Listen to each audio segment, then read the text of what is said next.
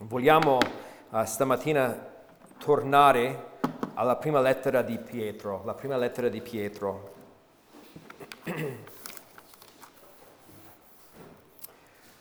Forse non sapevate, ma 1957 anni fa, oggi, o stasera devo dire, scoppiò in Circo Massimo a Roma il grande incendio di Roma, la notte tra il 18 e il 19 luglio quindi proprio oggi, nel 64 d.C. Uh, e durò, secondo gli storici, 5-6 giorni e quando finì tre quartieri furono distrutti completamente, sette severamente e quattro salvati. Diversi storici dicono che fu Nerone, um, l'imperatore, a organizzare l'incendio in modo tale che lui uh, uh, potesse ricostruire la città secondo i suoi desideri. Il popolo lo, sospe- lo sospettava, i cristiani, uh, il popolo lo sospettava e, con- e conveniva a, Ner- a, Nerone trovare un capro espiatorio. E-, e quindi cosa fece Nerone? Scelse di accusare i cristiani perché loro ritenevano che la vita romana fosse, fosse immorale e idolatra e non ne partecipavano. E scoppiò una persecuzione ufficiale dei cristiani a Roma gli, gli, storici ci, raccontano che fu in questo periodo della persecuzione di Nerone che furono mar- martirizzati Pietro e Paolo. E, e questa persecuzione è, è, è importante perché aprì le porte negli anni successivi ad una persecuzione dalla parte dello Stato nell'impero romano. La lettera di Prima Pietro fu scritta prima di questo incendio e non fu scritta ai cristiani a Roma, ma 50 anni dopo noi sappiamo che, che essere un cristiano in Bitinia, se guardate un attimo versetto 1, Pietro scrisse a, a, ai cristiani in, in, in Turchia odierna, nel Ponto, nella Galazia, nella Cappadocia, nell'Asia e nella Bitinia. Noi sappiamo 50 anni dopo de, de, di questo incendio, a, a, a Bitinia sappiamo che fu illegale essere un cristiano, era un reato, era un reato capitale. Non so se avete mai sentito uh, parlare di Plinio il giovane. Uh, lui fu un avvocato, scrittore e magistrato romano e lui chiuse la sua carriera come il governatore di Bitinia in Turchia odierna. E nel 112 d.C. Plinio scrisse all'imperatore tra- eh, Traiano per quanto riguarda il processo penale di un cristiano. E lui scrisse questo, e cercate di seguirmi, lui scrisse questo all'imperatore Traiano.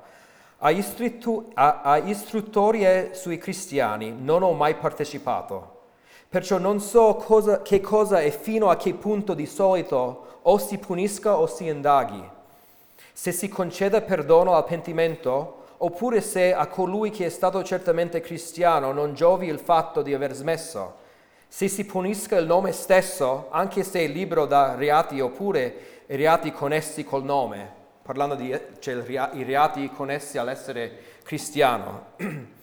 Nel frattempo, nei confronti di coloro che venivano deferiti a me come cristiani, ho seguito questo comportamento quindi potete mettervi nei panni di questi cristiani. Ho chiesto loro direttamente se fossero cristiani. A quelli che conf- confessavano ho chiesto per la seconda e la terza volta, minacciando la condanna a morte. Coloro che perseveravano ho ordinato che fossero condotti a morte.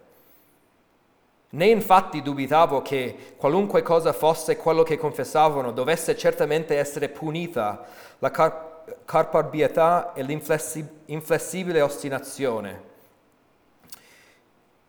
50 anni dopo questa lettera, i cristiani in, questa, in una delle regioni furono condannati alla morte e questa è la risposta di Traiano a, a, a Plinio. Nell'istruire i processi di coloro che erano stati a te deferiti in quanto cristiani, hai seguito, secondo me, il procedimento che dovevi. E infatti non si può stabilire qualcosa in generale che abbia quasi una forma inderogabile. Non devono essere ricercati. Se vengono denunciati e dimostrati colpevoli, sono da punire. Tuttavia, in modo tale che colui che abbia negato di essere cristiano e lo abbia dimostrato con i fatti, cioè supplicando i nostri dei, benché sospetto in passato, ottenga il perdono in seguito al pentimento. E quindi è stato concesso a, cristiani, a questi cristiani la possibilità di pentirsi dall'essere cristiani e dovevano dimostrare l'evidenza supplicando i dei dell'impero romano. E questo è ciò che succedeva ai cristiani 50 anni dopo la scrittura di questa lettera. E non potevo non pensare che forse alcuni di questi cristiani fossero fortificati dalle parole della prima lettera di Pietro che fu scritto inizialmente a, a queste regioni, cristiani pellegrini, forestieri in, a causa della loro fede.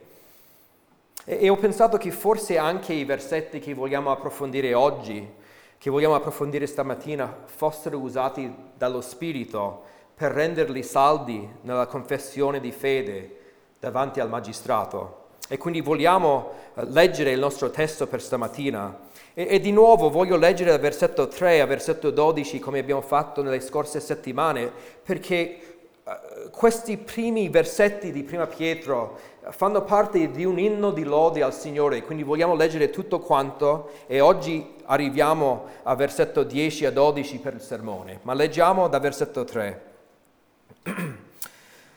Benedetto sia il Dio e Padre del nostro Signore Gesù Cristo, che nella sua grande misericordia ci ha fatti rinascere a una speranza viva mediante la risurrezione di Gesù Cristo dai morti, per un'eredità incorruttibile e senza macchia e inalterabile. Essa è conservata in cielo per voi, che siete custoditi dalla potenza di Dio mediante la fede per la salvezza che sta per essere rivelata negli ultimi tempi. Perciò voi esultate, anche se ora per breve tempo è necessario che siate afflitti da svariate prove, affinché la vostra fede, che viene messa alla prova, che è ben più preziosa dell'oro che perisce, e tuttavia è provato con il fuoco, sia motivo di lode, di gloria e di onore al momento della manifestazione di Gesù Cristo Benché non l'abbiate visto, voi lo amate, credendo in Lui. Benché ora non lo vediate, voi esultate di gioia ineffabile e gloriosa, ottenendo il fine della vostra fede, la salvezza delle anime. E arriviamo adesso ai versetti per stamattina. Intorno a questa salvezza indagarono e fecero ricerche i profeti, che profetizzarono sulla grazia a voi destinata Essi cercavano di sapere l'epoca e le circostanze cui faceva riferimento lo Spirito di Cristo che era in loro, quando anticipatamente testimoniava delle sofferenze di Cristo e delle glorie che dovevano seguirle. E fu loro rivelato che non per se stessi, ma per voi amministravano quelle cose che ora vi sono state annunciate da coloro che vi hanno predicato il Vangelo mediante lo Spirito Santo, inviato dal cielo, cose nelle quali gli angeli bramano penetrare con i loro sguardi. Preghiamo. Signore, noi abbiamo bisogno del tuo aiuto stamattina, abbiamo bisogno dell'aiuto dello Spirito mentre noi cerchiamo di capire e applicare queste, questi versetti alla nostra vita. Aiutaci a concentrarci nonostante le distrazioni della, della nostra vita, perché abbiamo bisogno della tua parola. Nel nome di Gesù. Amen. Nei versetti 3 a 5, come abbiamo visto um, due settimane fa, abbiamo visto che Dio ci ha fatto rinascere una speranza viva. Abbiamo sperimentato una salvezza nel presente adesso viviamo con una sper- speranza nel futuro.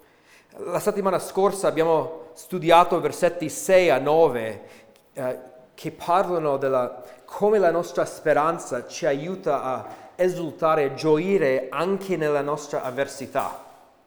Abbiamo visto lo scopo di Dio nelle prove della vita.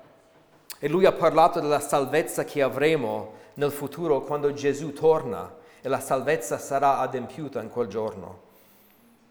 Versetti, nei versetti 10 a 12 Pietro sofferma di nuovo su questa gloriosa salvezza che abbiamo in Cristo. Infatti lui inizia in versetto 10 intorno a questa salvezza. Eh, Pietro non può finire la sua descrizione della salvezza, lui continua e espande il concetto della salvezza ancora di più. E Pietro trova un'altra cosa da dire riguardo alla salvezza. E, e, oggi lui inizia dal passato, cioè le profezie del passato, e poi sofferma sui profeti, poi sugli evangelisti nel Nuovo Testamento che predicavano la salvezza profetizzata e poi finisce parlando della salvezza dal punto di vista angelico. E Pietro, Pietro ci incoraggia a riflettere sulla grandezza della nostra salvezza in mezzo alle svariate prove e tentazioni della vita che ci affliggono come pellegrini in questo mondo, come abbiamo visto la settimana scorsa. Lui cerca di accrescere il nostro apprezzamento affinché noi non ci perdiamo d'animo da ciò che vediamo intorno a noi, affinché noi non siamo accecati da ciò che vediamo nella vita intorno a noi, però vuole che noi vediamo le realtà spirituali della nostra salvezza affinché noi non dubitiamo di ciò che abbiamo creduto, affinché noi non ci scoraggiamo. E pensando anche a questi primi cristiani, quando dovevano rinunciare alla loro fede per supplicare i dei romani, penso che questi versetti sarebbero stati utili per loro, a aiutarli a, a, a stare saldi. Questi versetti mettono a fuoco i grandi privilegi che abbiamo come cristiani, i grandi privilegi della nostra salvezza, che incoraggiano il nostro cuore, che fortificano la nostra mente e che rendono saldi la nostra anima. E, forse non è un reato, non forse, non è un reato capitale oggi essere un cristiano come lo era nel primo millennio. Ma come quei cristiani noi siamo spessi fraintesi in questo mondo, siamo considerati inflessibili, come abbiamo letto uh, nelle parole di Plinio, siamo nella minoranza? E Pietro vuole aiutarci stamattina, vuole chiamare alla nostra mente che nonostante tutto ciò che vediamo con i nostri occhi in questo mondo, siamo davvero privilegiati a causa della salvezza che abbiamo. Infatti stamattina vogliamo vedere tre, tre privilegi della nostra salvezza, tre privilegi della nostra salvezza che plasmano il nostro concetto di chi siamo noi veramente come pellegrini in mezzo a, a un mondo incredulo. Sono privilegi che, come dicevo, incoraggiano il nostro cuore, fortificano la nostra mente e rendono saldi la nostra anima. Il primo privilegio che vogliamo vedere è, voglio chiamarlo il privilegio profetico il privilegio profetico. Noi viviamo il privilegio di vedere l'adempimento della salvezza profetizzata nell'Antico Testamento, che non era pienamente chiara per chi la profetizzava. Il privilegio profetico è il nostro privilegio di vedere l'adempimento della salvezza profetizzata nell'Antico Testamento, che per loro non era pienamente chiara, per noi è molto più chiara. C'è un privilegio che ci appartiene nel Vangelo che non avevano gli uomini di Dio nell'Antico Testamento. Nel versetto 10 Pietro dice, in, intorno a questa salvezza indagarono e fecero ricerche i profeti. Profetizzarono sulla grazia a voi destinata.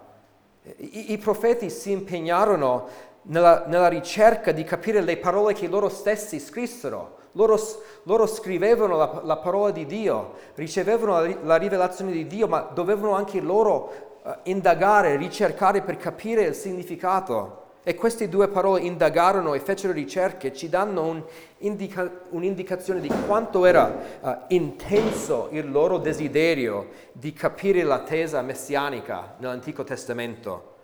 Cioè, le promesse di un Salvatore per il mondo, la grazia della salvezza. Queste parole insieme signific- significano che consideravano l'argomento da ogni angolo, mentre valutavano l'Antico Testamento, consideravano l'argomento da ogni angolo. Non semplicemente ponderavano di tanto in tanto, riflettendo un po', ma si sforzavano attivamente e diligentemente a capire la salvezza che sarebbe stata elargita a noi, a te e a me. E Pietro dice in versetto, versetto 11, essi cercavano di sapere l'epoca e le circostanze cui faceva riferimento lo Spirito di Cristo che era in loro. Lo Spirito Santo li sospingeva, come sappiamo, lo Spirito Santo operava in loro, i loro scritti sono ispirati dallo Spirito, dallo Spirito del Messia. Dello, Cristo è la parola greca per Messia, il Salvatore che sarebbe venuto. E loro volevano sapere l'epoca in cui sarebbe venuto e le circostanze del suo arrivo. Chi sarebbe stato l'individuo? Come avrebbe lui compiuto la salvezza?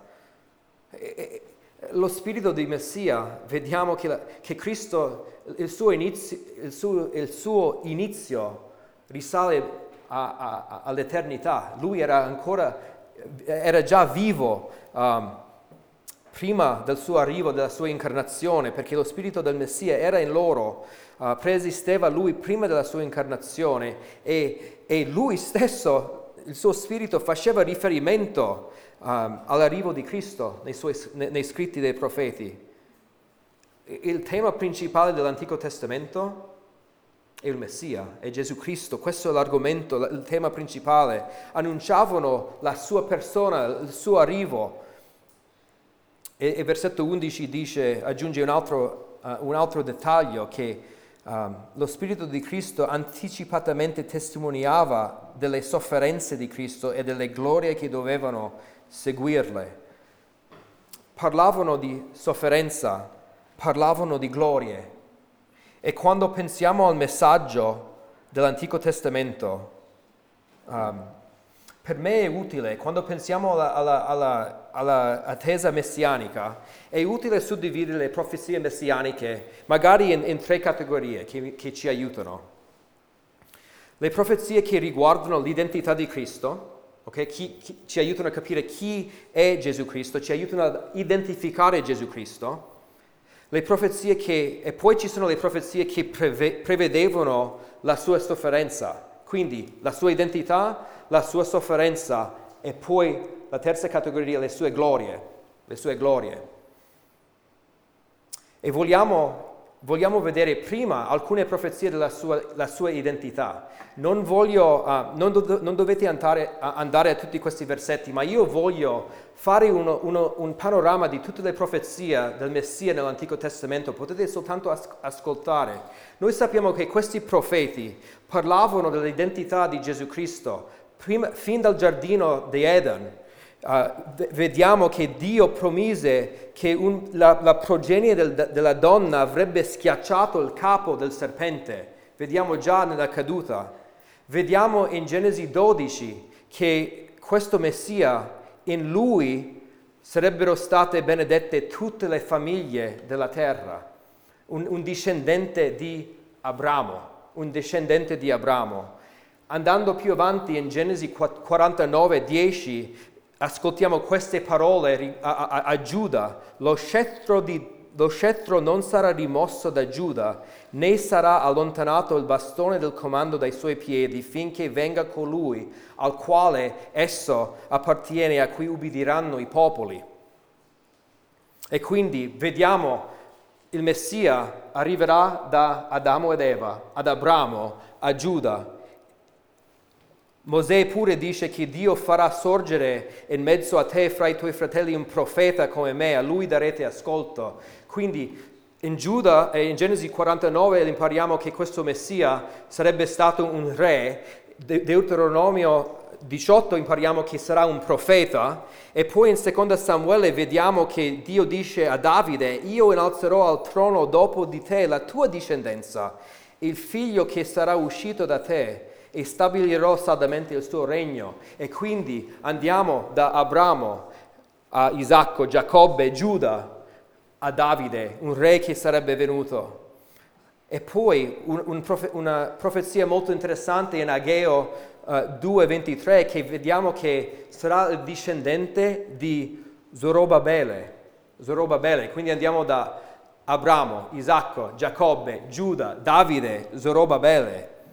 Impariamo nell'Antico Testamento riguardo alla sua identità che, secondo Isaia 7, che, che, che un, un giovane, una giovane, una vergine, concepirà e partirà un figlio e quindi sarà nato da un, una vergine. Impariamo da Michea 5.1 che lui sarebbe nato a Betlemme e lui, le sue origini risalgono ai tempi antichi, ai giorni, ai, ai giorni eterni, che adesso abbiamo più chiarezza da Michea. Però pensate a tutti quelli che profetizzavano prima di lui, non sapevano da dove sarebbe, dove sarebbe nato il Messia. Abbiamo verso la fine dell'Antico Testamento arriva la profezia di Michea a Betlemme. Zaccaria 9, 9 dice, il re viene a te, egli è giusto e vittorioso, umile, ingroppa un asino sopra un puledro, il piccolo dell'asina, che quello che festeggiamo la Domenica delle Palme prima de- della Pasqua, che il Messia sarebbe arrivato a Gerusalemme su, sopra un puledro, ingroppa un asino, L'Antico Testamento non ci aiuta soltanto a capire l'identità di Gesù Cristo, del Messia, però anche la sua sofferenza. Impariamo da Zaccaria 11 che il Messia sarebbe stato tradito per 30 cicli di argento, che poi sarebbero stati gettati nella casa del Signore, come leggiamo nel Nuovo Testamento. Impariamo, secondo Zaccaria 12, che Israele avrebbe trafitto il Messia Zaccaria 13, il Messia sarebbe stato abbandonato dai suoi discepoli. Salmo 22 ci dice che i suoi nemici avrebbero forato le mani e i piedi, le sue ossa non sarebbero state spezzate, come solitamente succede a qualcuno che è crocifisso. Avrebbero spartito fra loro le sue vesti e tirato a sorte la sua tunica, come dice Salmo 22.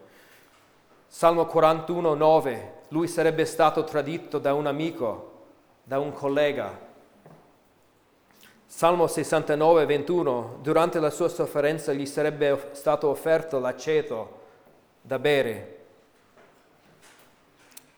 Isaia 56 ci dà anche le parole del Messia. E, e, e questo, questo, versetto veramente stu- mi stupisce perché potete pensare a Gesù Cristo durante la sua vita, mentre leggeva l'Antico Testamento, mentre studiava la scrittura stessa come il Dio uomo, leggendo questi versetti prima della sua sofferenza, Isaia 50, versetto 6, io ho presentato il mio dorso a chi mi percoteva e le mie guance a chi mi strappava la barba. Io non ho nascosto il mio volto agli insulti, agli sputi. E poi il famoso capitolo di Isaia 53, che sarebbe stato trafitto, che sarebbe stato stroncato, non avrebbe aperto la sua bocca davanti ai suoi accusatori, sarebbe stato sepolto nella tomba di un ricco. Queste sono tutte le sofferenze che prevedevano i profeti nell'Antico Testamento. Però poi parlano anche delle sue glorie, delle sue glorie. Salmo 16:10, tu non abbandonerai l'anima mia in potere della morte, né, permet- né permetterai che il tuo santo subisca la decomposizione. Un, una profezia riguardo alla risurrezione del nostro Signore. Una cosa che viene ribadita in Isaia 53, 10 a 12, che dice dopo il tormento dell'anima egli vedrà una discendenza, cioè a causa il, frutto della sua sofferenza, della sua angoscia, avrebbe, avrebbe visto delle persone uh, una discendenza che avrebbero ricevuto il beneficio di questo sacrificio. E poi dice, Dio prolungherà i suoi giorni, che si riferisce alla risurrezione. L'opera del Signore prospererà nelle sue mani. Io gli darò in premio le moltitudini, egli dividerà il bottino con i molti. E poi Salmo 110, il Signore ha detto al mio Signore, siedi alla mia destra finché io abbia fatto dei tuoi nemici lo sgabello dei tuoi piedi, che Cristo um, sarebbe salito in cielo alla destra del Padre e il Signore stenderà da Sion lo scettro, lo scettro del tuo potere. Ci sono anche profezie che ah, siamo ancora in attesa del loro adempimento e vi, e vi cito soltanto uno, Zaccaria 14, 4, che parla della, della, della gloria della seconda venuta di Cristo. In quel giorno i suoi piedi si poseranno sul monte degli ulivi che sta di fronte a Gerusalemme. In quel giorno Cristo sconfiggerà i suoi nemici e stabilirà il suo regno. E, e, sono profezie chiare, no? Ascoltiamo tutte queste parole, queste profezie e, a, a, chi pensiamo? A, a Gesù Cristo.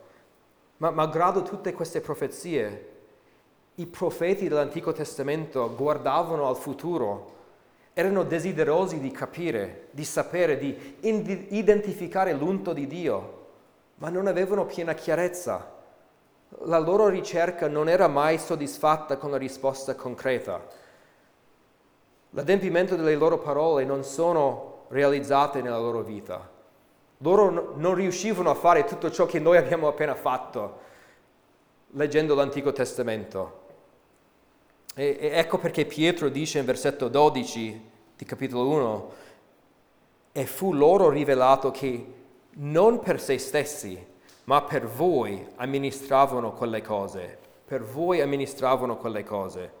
Lo Spirito di Cristo diede queste profezie principalmente per noi, per noi.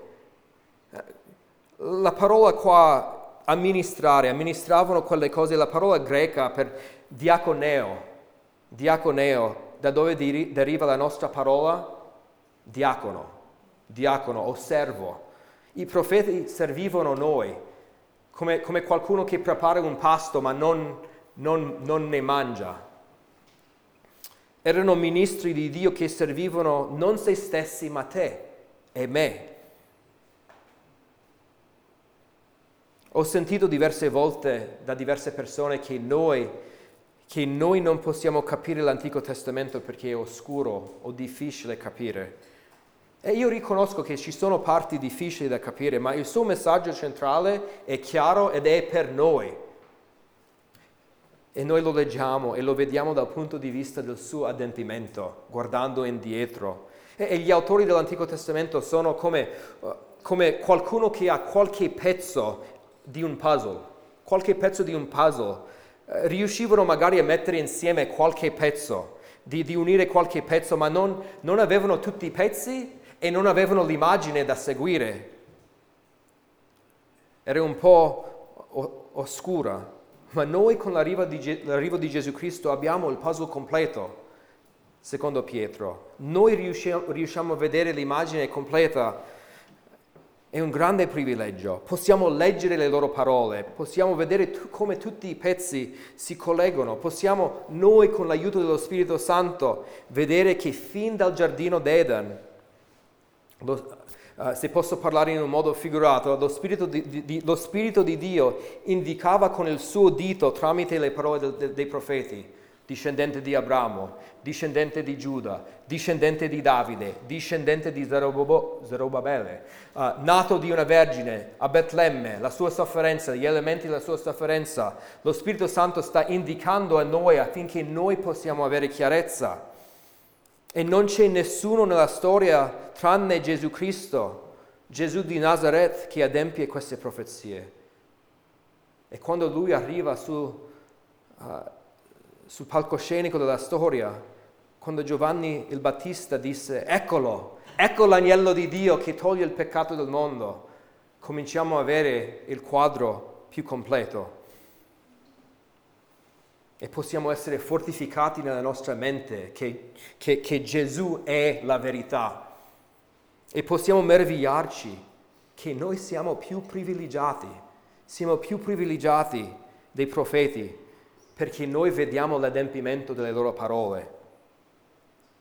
Anche se siamo nella minoranza, anche se siamo disprezzati o ignorati, in alcuni casi considerati una setta, Pietro ci considera più privilegiati dei profeti, più privilegiati di questi uomini che erano incaricati dallo Spirito e loro con cura, con premura, con diligenza, con desiderio lasciarono per noi le loro profezie e noi siamo più privilegiati.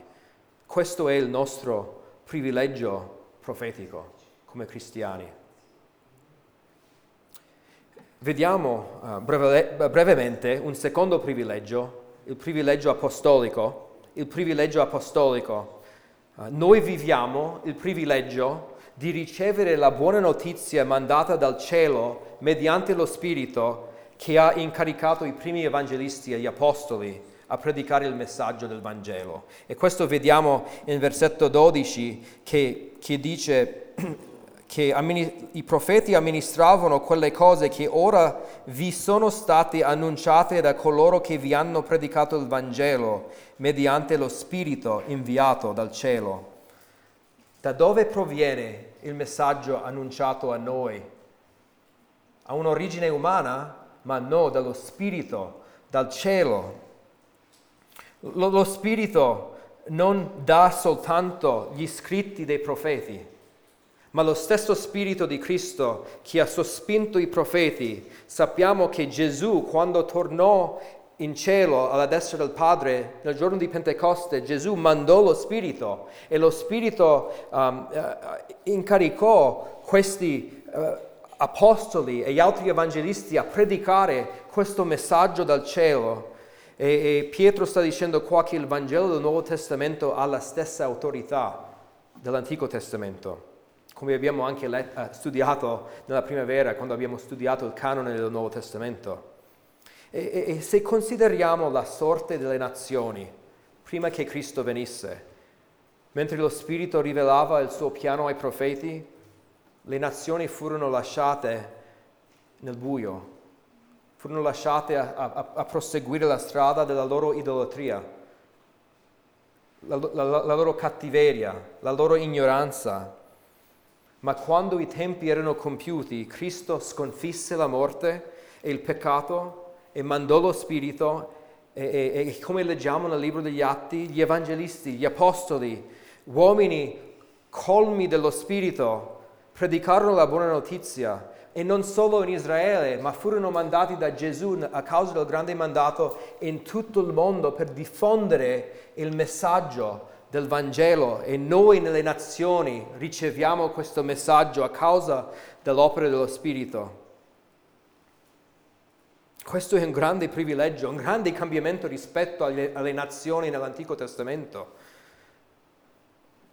I lettori di Prima Pietro si trovavano in tutte queste regioni di Turchia odierna e, e erano, facevano parte dei pochi a cui fu predicato il Vangelo. E, e Pietro dice, voi credenti siete incredibilmente privilegiati perché lo Spirito dal cielo con gli evangelisti o, o gli apostoli come i portavoce di Dio vi hanno annunciato questa buona notizia della salvezza, della grazia di Dio, che è stato profetizzato nell'Antico Testamento ma non predicato nel mondo. E, e, e davanti alla persecuzione, davanti a un mondo che non sempre capisce la nostra moralità, che non capisce la nostra insistenza sull'unicità di Gesù Cristo come l'unico Salvatore. La nostra fede non capiscono che noi affermiamo che, che la Bibbia è assolutamente vera. Non capiscono il nostro messaggio che ognuno deve riconciliarsi a Dio. Pietro ci ricorda che noi abbiamo un messaggio che non ha origine dall'uomo, ma un'origine dello Spirito Santo, Santo che viene dal cielo. Siamo davvero privilegiati, davvero privilegiati. E adesso noi abbiamo non soltanto il messaggio, ma abbiamo la predicazione di questi evangelisti messa per iscritta nella Bibbia, che, a cui possiamo rivolgerci in ogni momento è a portata di mano per noi. Ma vogliamo vedere adesso l'ultimo privilegio um, uh, della nostra salvezza, il privilegio angelico. Il privilegio angelico. Noi viviamo il privilegio di sperimentare la salvezza gratuita, di cui anche gli angeli si, si meravigliano. Gli angeli si meravigliano della nostra salvezza, lo sapevate? Pietro dice cose nelle quali gli angeli bramano penetrare con i loro sguardi.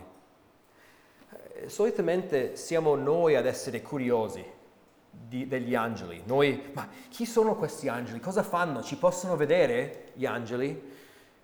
E, e questo è uno dei versetti che ci dà una risposta, che ci danno una risposta alla nostra curiosità. E, e cosa impariamo? Gli angeli bramano penetrare queste cose, cioè le cose riguardano la nostra salvezza, con i loro sguardi. Impariamo che non siamo solo noi ad essere curiosi degli angeli, ma anche il contrario, gli angeli sono curiosi in qualche modo di noi e principalmente della nostra salvezza. Vedere la tua salvezza, la mia salvezza, la nostra salvezza istruisce agli angeli una cosa riguardo a Dio che suscita questo desiderio fortissimo di penetrare, di capire, di comprendere la salvezza. Questa, cioè, bramano penetrare la nostra salvezza con i loro sguardi, hanno un desiderio fortissimo di capire questa salvezza. E, e cosa sappiamo riguardo agli angeli? Noi sappiamo che gli angeli sono creature creati da Dio, creature spirituali. Sappiamo che Dio creò tutte le cose visibili e invisibili. Gli angeli avevano il grande privilegio di essere presenti quando Dio creò i cieli e la terra, secondo Giobbe 38. Sappiamo che gli angeli hanno accesso alla presenza di Dio per relazionarsi con Lui in perfetta santità. Furono creati per adorare Dio, per magnificare Dio per attribuirgli gloria, onore e potenza. Eh, dai Vangeli impariamo che gli angeli ebbero il grande privilegio di annunciare l'arrivo di, del Messia,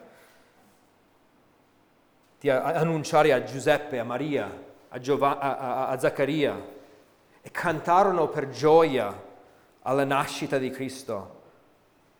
Gli angeli fortificarono Gesù dopo le sue tentazioni. E noi sappiamo che anche gli angeli, gli angeli, se Gesù avesse chiesto a suo padre di mandare angeli per liberarlo dagli uomini iniqui che lo arrestarono, gli angeli sarebbero stati disposti a venire in aiuto. Sappiamo che un angelo rotolò via la pietra che chiudeva la tomba, annunciarono la risurrezione di Gesù Sappiamo che gli angeli svol- uh, uh, svolgeranno un ruolo importante nel futuro quando Gesù torna.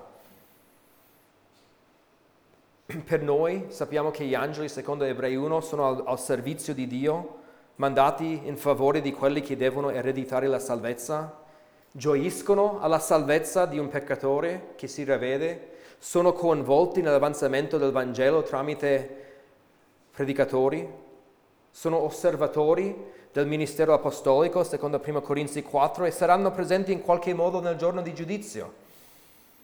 Ma il nostro testo ci dice che gli angeli bramano penetrare la nostra salvezza con i loro sguardi. Gli angeli sono adoratori perfetti di Dio, hanno accesso diretto a Dio, però c'è un aspetto del carattere di Dio che non possono conoscere per esperienza. Non possono conoscere per esperienza questo aspetto e questo lo, uh, spron- li sprona a studiare la nostra salvezza affinché possano adorare Dio di più. E, e, sarà utile per noi andare un attimo a, a Ebrei capitolo 2, Ebrei capitolo 2, per aiutarci a capire questo. Andate a Ebrei capitolo 2, versetto 16, sono qualche pagina indietro. Ebrei 2, versetto 16, che parla di, di Gesù. Infatti egli non viene in aiuto ad angeli, ma viene in aiuto alla discendenza di Abramo. Non viene in aiuto ad angeli, ma viene in aiuto alla discendenza di Abramo. Dio non viene in aiuto ad angeli. E, e, e questo ci fa riflettere, perché sappiamo all'inizio ci furono soltanto angeli giusti, ci furono soltanto angeli giusti e puri. Però un angelo come, come ora conosciamo per no- il suo nome Satana, fino, e, e fino a un terzo degli angeli si ribellarono contro Dio e il suo piano. Questi angeli li conosciamo come demoni, li conosciamo come demoni. Sappiamo che Satana, i demoni, continuano ad opporsi contro di Dio il suo piano. Sappiamo che alcuni demoni sono imprigionati in attesa del loro giudizio finale. Ebrei 2,16 dice che Dio non viene in aiuto ad angeli.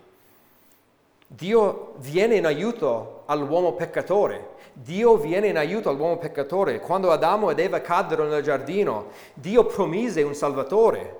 Dio concede all'uomo il ravvedimento, concede all'uomo una seconda possibilità.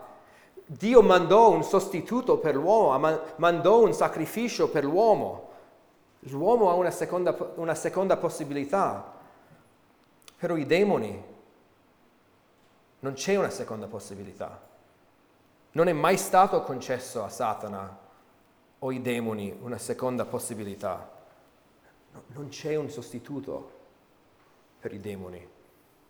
E quando, quando gli angeli giusti bramano penetrare la nostra salvezza con i loro sguardi, stanno studiando con una curiosità santa la grazia di Dio, perché la grazia di Dio non appartiene alla sfera angelica, appartiene, cioè la, la, la, la, redenzione appartiene alla sfera umana. E, e possiamo magari anche immaginare il loro pensiero, questi angeli, questi esseri, magari, magari pensano in modo così, questi esseri umani, questi discendenti di Adamo, Peccatori lo sono, ma ricevono grazia per grazia, il perdono dei loro peccati, la riconciliazione con Dio. Questa opportunità non, non fu data ai nostri compagni, gli altri angeli che si ribellarono, la nuova nascita che Dio elargisce per grazia e misericordia a noi, come pellegrini, come stranieri, Dio non ha allargito agli angeli. Gli angeli caduti conoscono soltanto la giustizia di Dio, soltanto la giustizia di Dio. E, e quindi gli angeli giusti si meravigliano quando vedono la salvezza, quando vedono la grazia, quando vedono il perdono. Gioiscono in cielo quando un peccatore si ravvede Sapevate che gli angeli si meravigliano della tua salvezza? Tutto quello che Dio ha fatto nella tua vita, gli angeli bramano a penetrare questo, si meravigliano.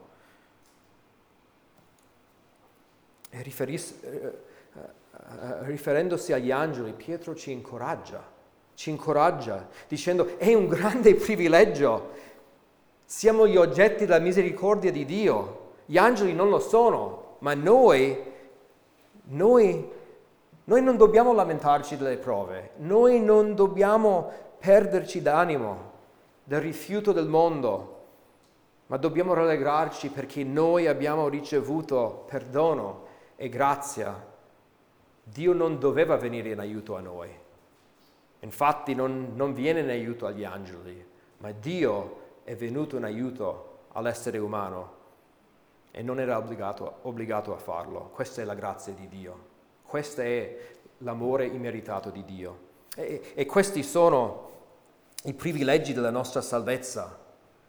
Un, un, un, privilegio profetico, un privilegio apostolico, un privilegio angelico.